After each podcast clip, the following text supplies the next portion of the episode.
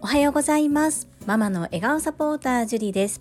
このチャンネルではサラリーマン兼業個人事業主であるパラレルワーカーの私が家事育児仕事を通じての気づき工夫体験談をお届けしています。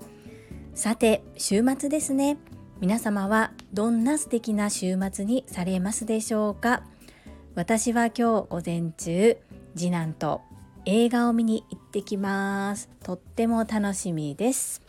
そんなこんなで本日は10回に一度の雑談会。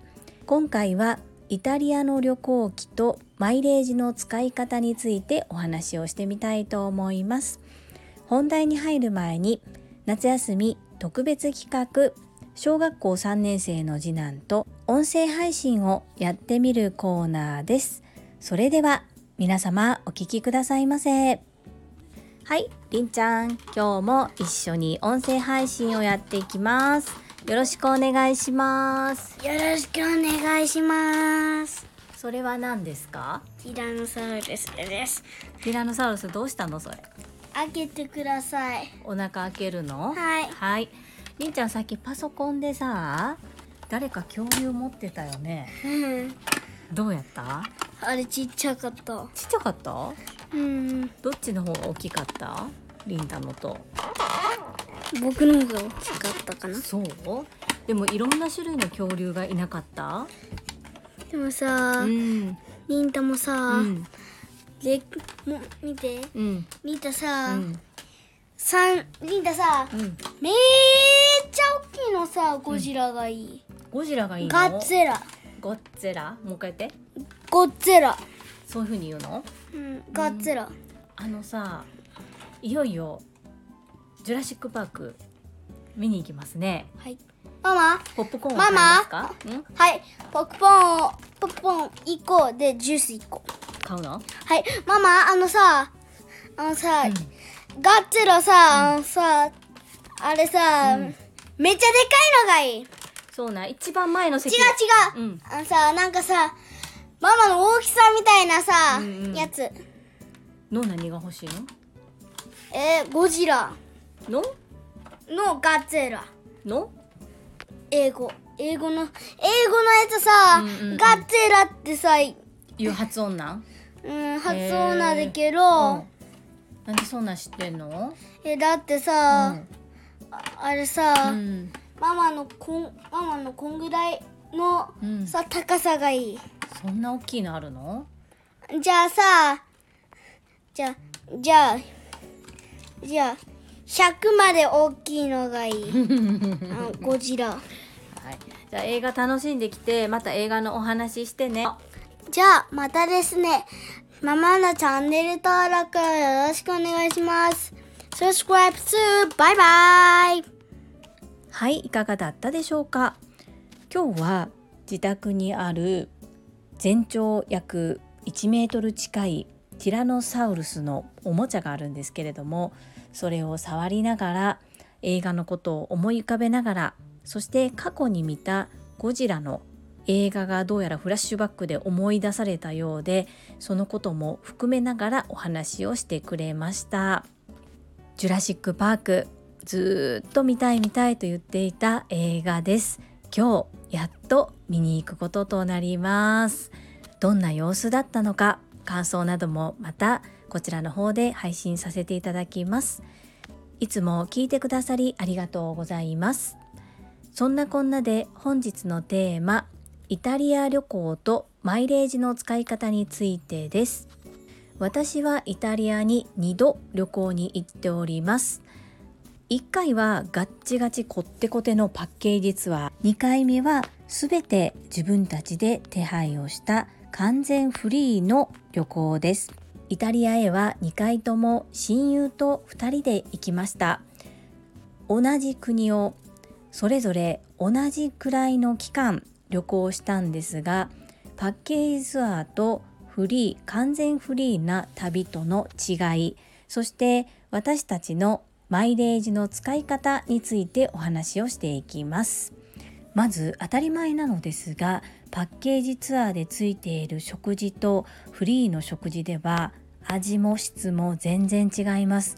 それが一番よく分かったのが最初パッケージツアーで行った時に最後ミラノで宿泊したんですが私たち2人だけそこでツアーから離れて延泊をしたんですね。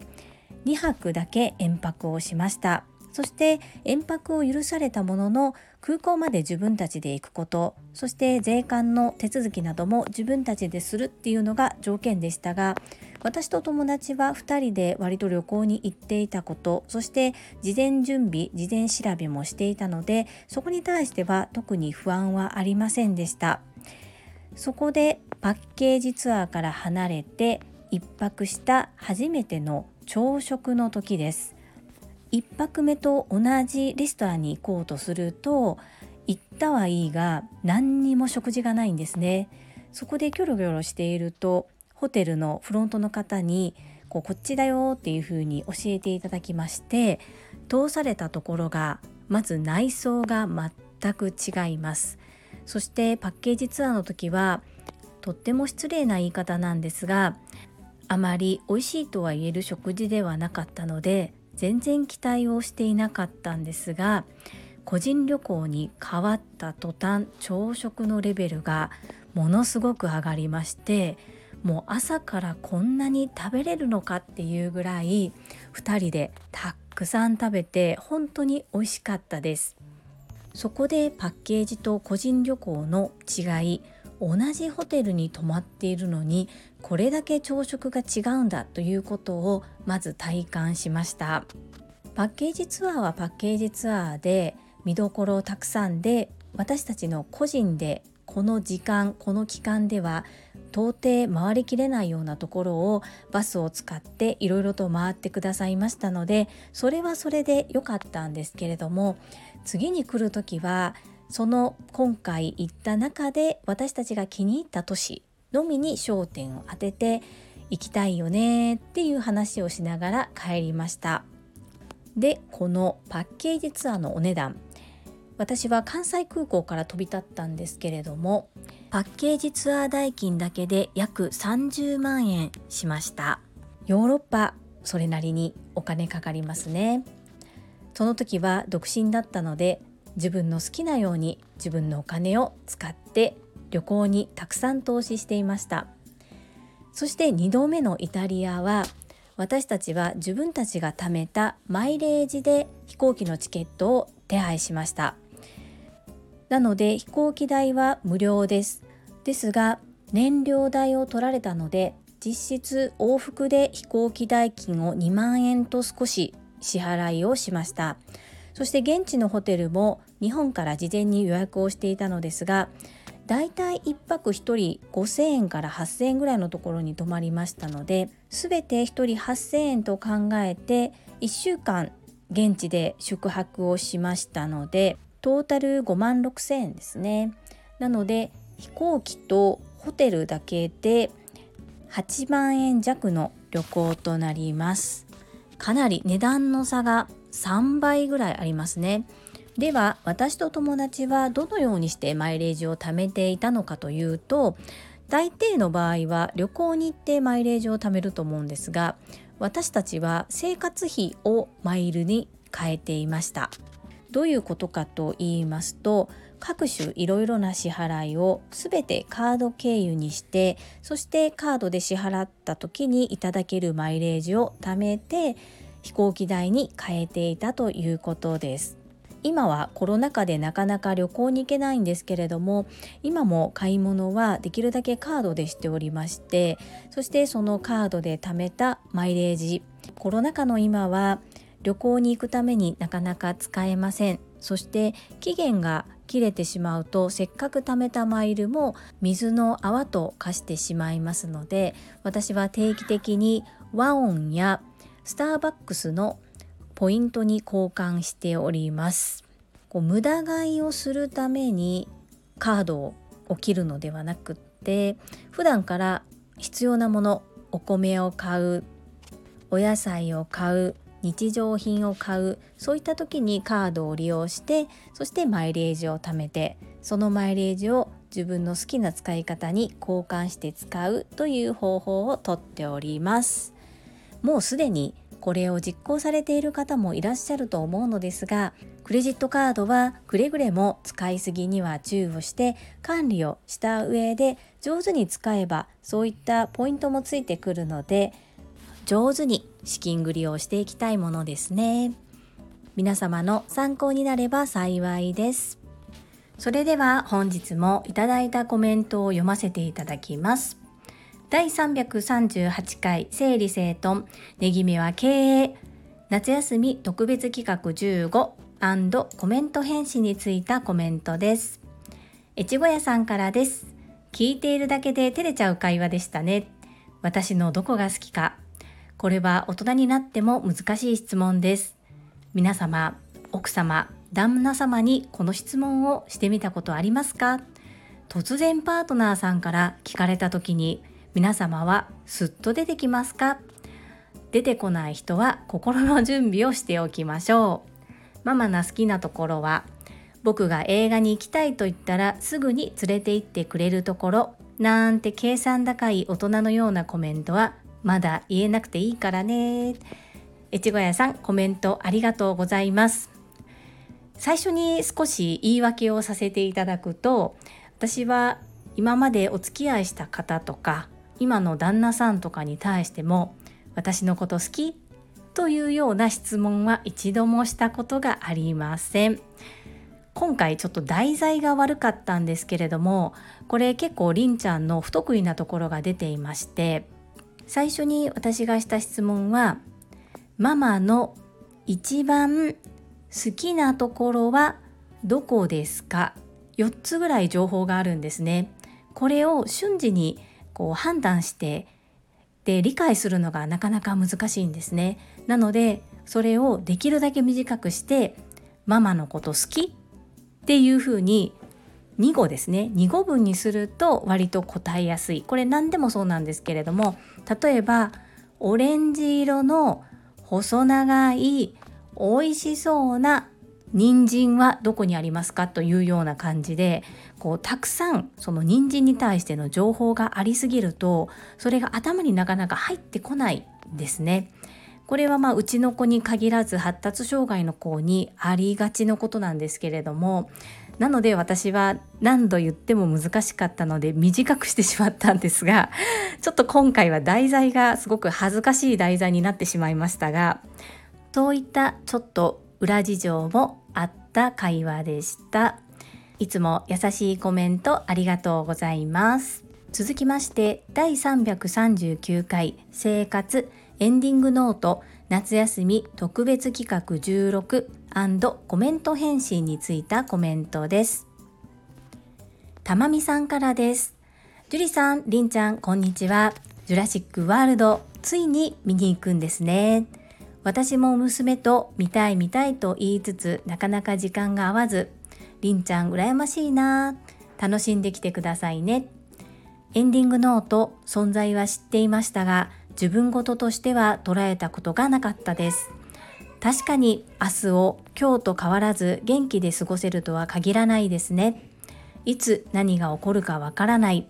だからこそ自分のためではなく大切な人のためにできることはできるうちに備えておくことも大切ですね。とても勉強になりました。いつもありがとうございます。たまみさん、コメントありがとうございます。ジュラシックワールド、行ってきますね。ぜひ、たまみさんもお嬢様と一緒に見に行っていただきたいと思います。エンディングノート、そうなんです。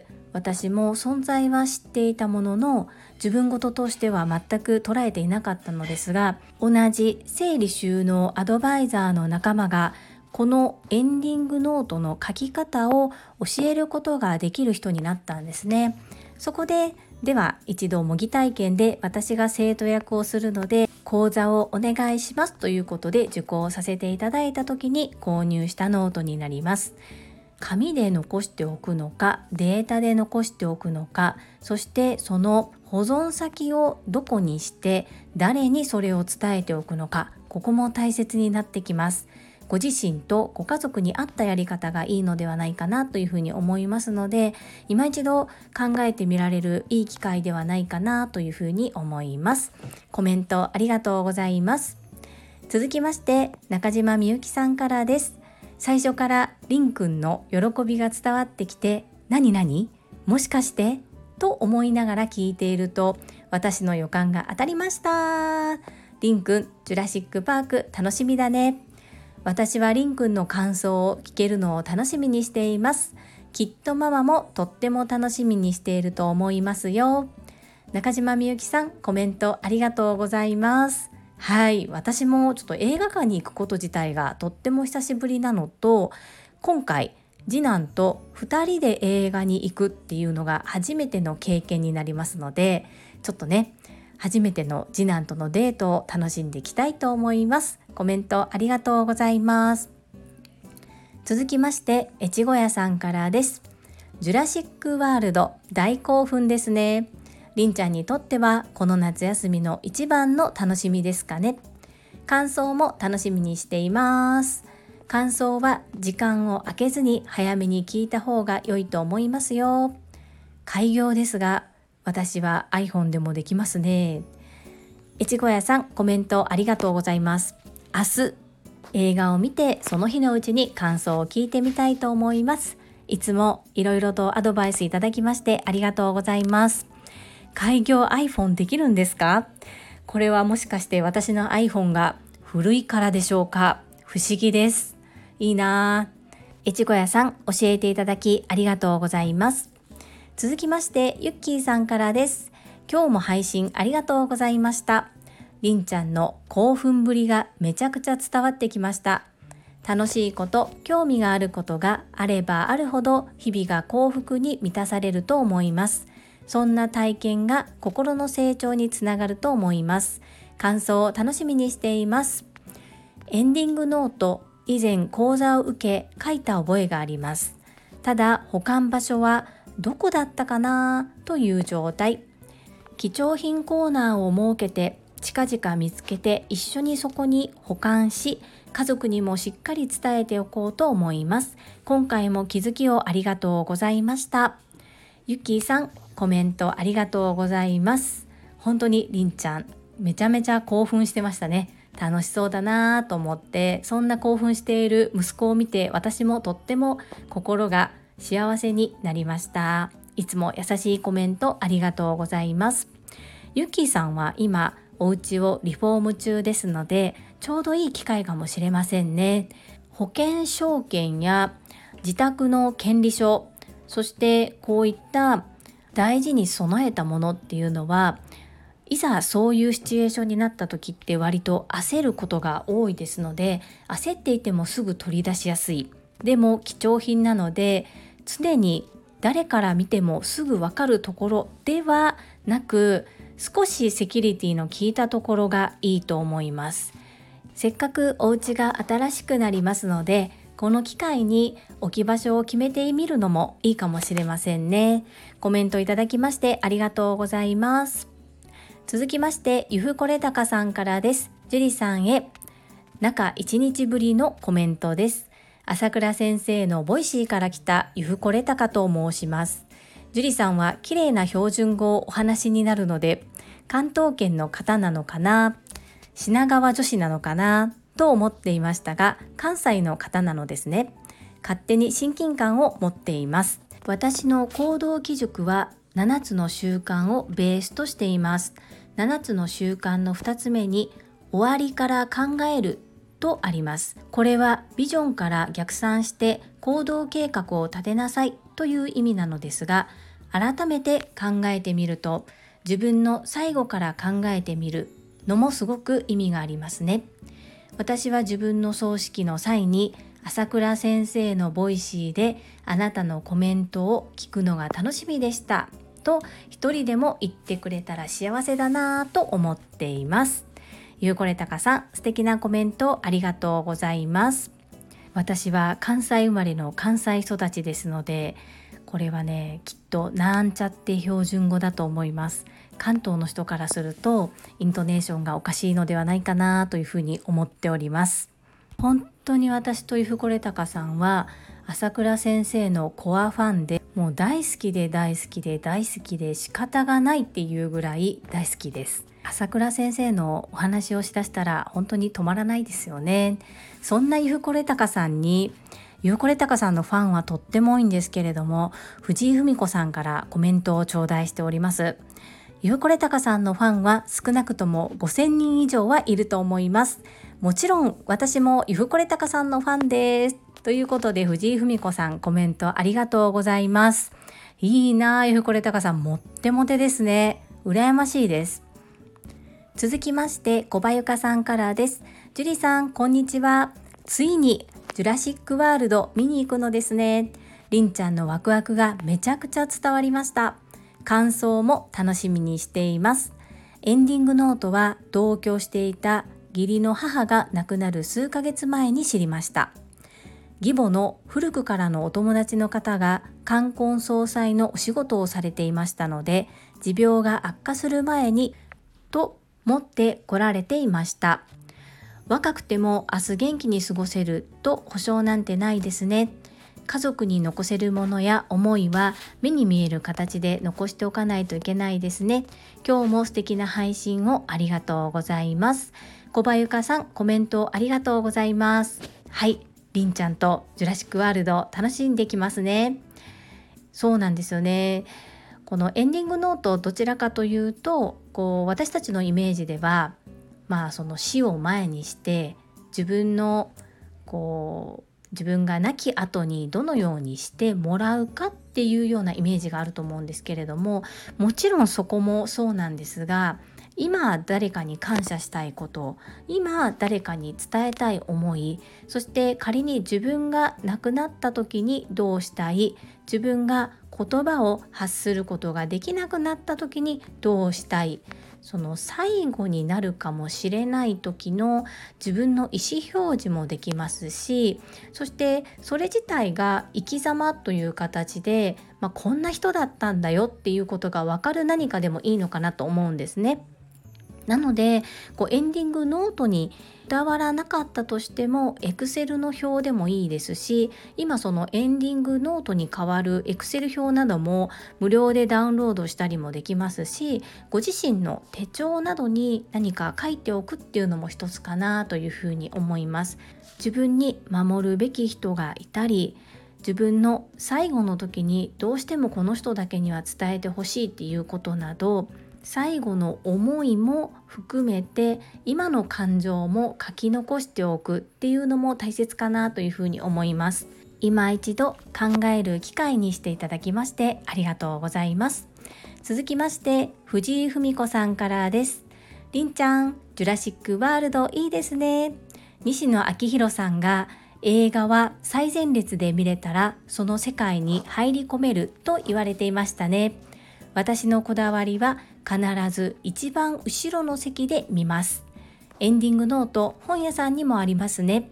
初めて見つけた時は3種類ぐらいしかありませんでしたが、今は種類がたくさん増えました。エンディングノートを自分が書くと考えたらまだまだピンときません。だけど自分史を残したくなりました。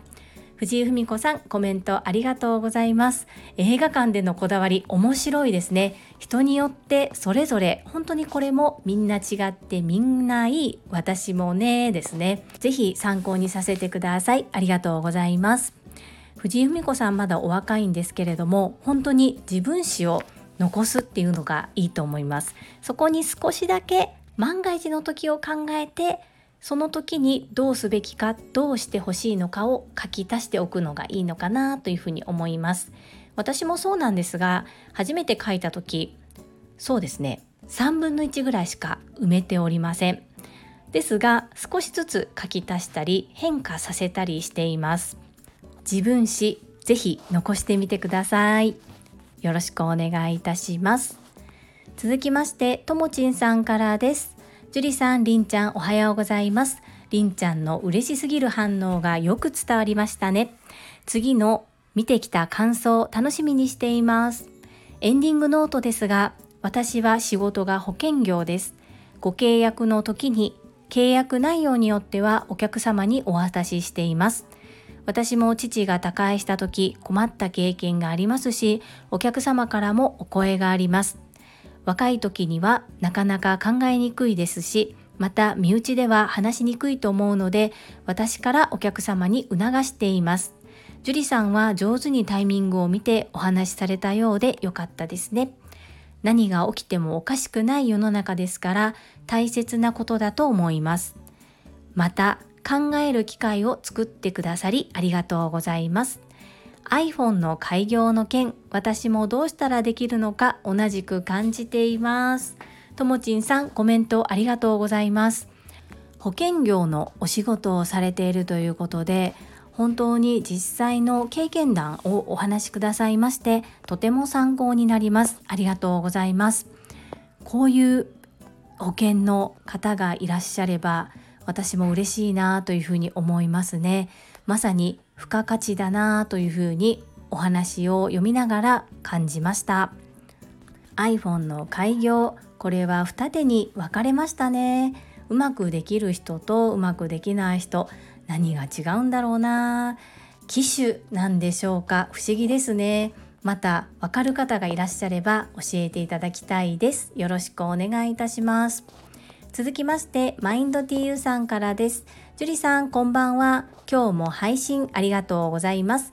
りんちゃん嬉しくて嬉しくて興奮が伝わってきました。りんちゃんまたジュラシックワールドの感想を聞かせてね。楽しみです。エンディングノートは聞いたことはありましたが詳しく知りませんでした。今日の配信を聞いてぜひやろうと感じました。デリケートな話なので相手との関係性が築けていること大切ですね。いつも樹里さんの配信は最初に話す内容の要約をしてくれ聞く側に対する配慮を感じます発信する際の学びになりますいつもありがとうございますマインド DU さん、コメントありがとうございます。りんちゃん、本当にもう大興奮です。いつも優しく見守ってくださりありがとうございます。そうなんですよ。エンディングノート、いいということは分かっているんですが、相手の受け取り方によるので、こうとても気を使いますよね。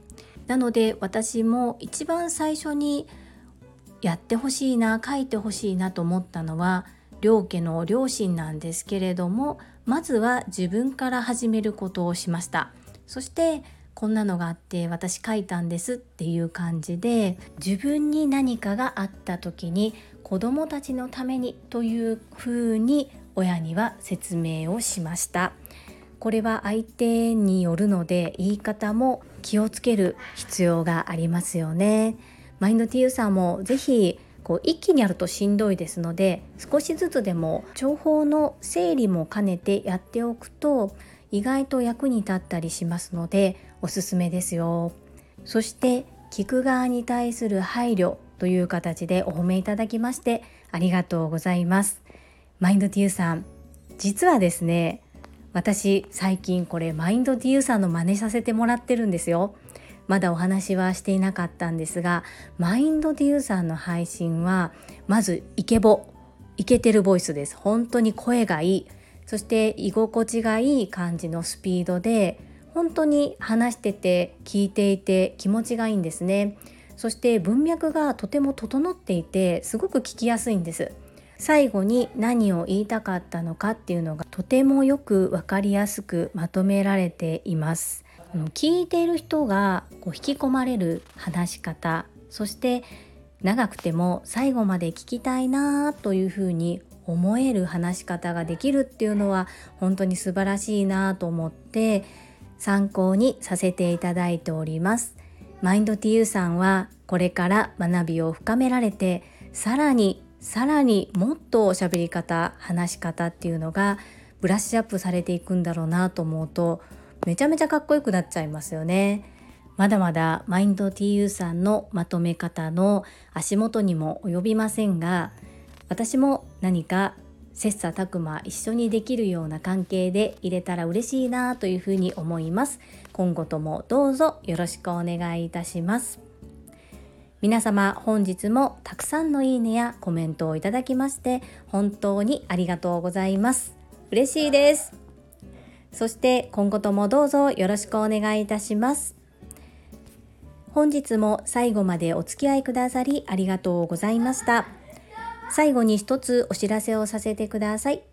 タレントの美容研究家忍者みやゆうさんの公式 YouTube チャンネルにて私の主催するお料理教室ジェリービーンズキッチンのオンラインレッスンの模様が公開されております。動画は約10分程度で事業紹介自己紹介もご覧いただける内容となっております。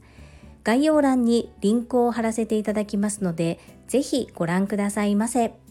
それではまた明日お会いしましょう。素敵な週末をお過ごしください。ママの笑顔サポータージュリでした。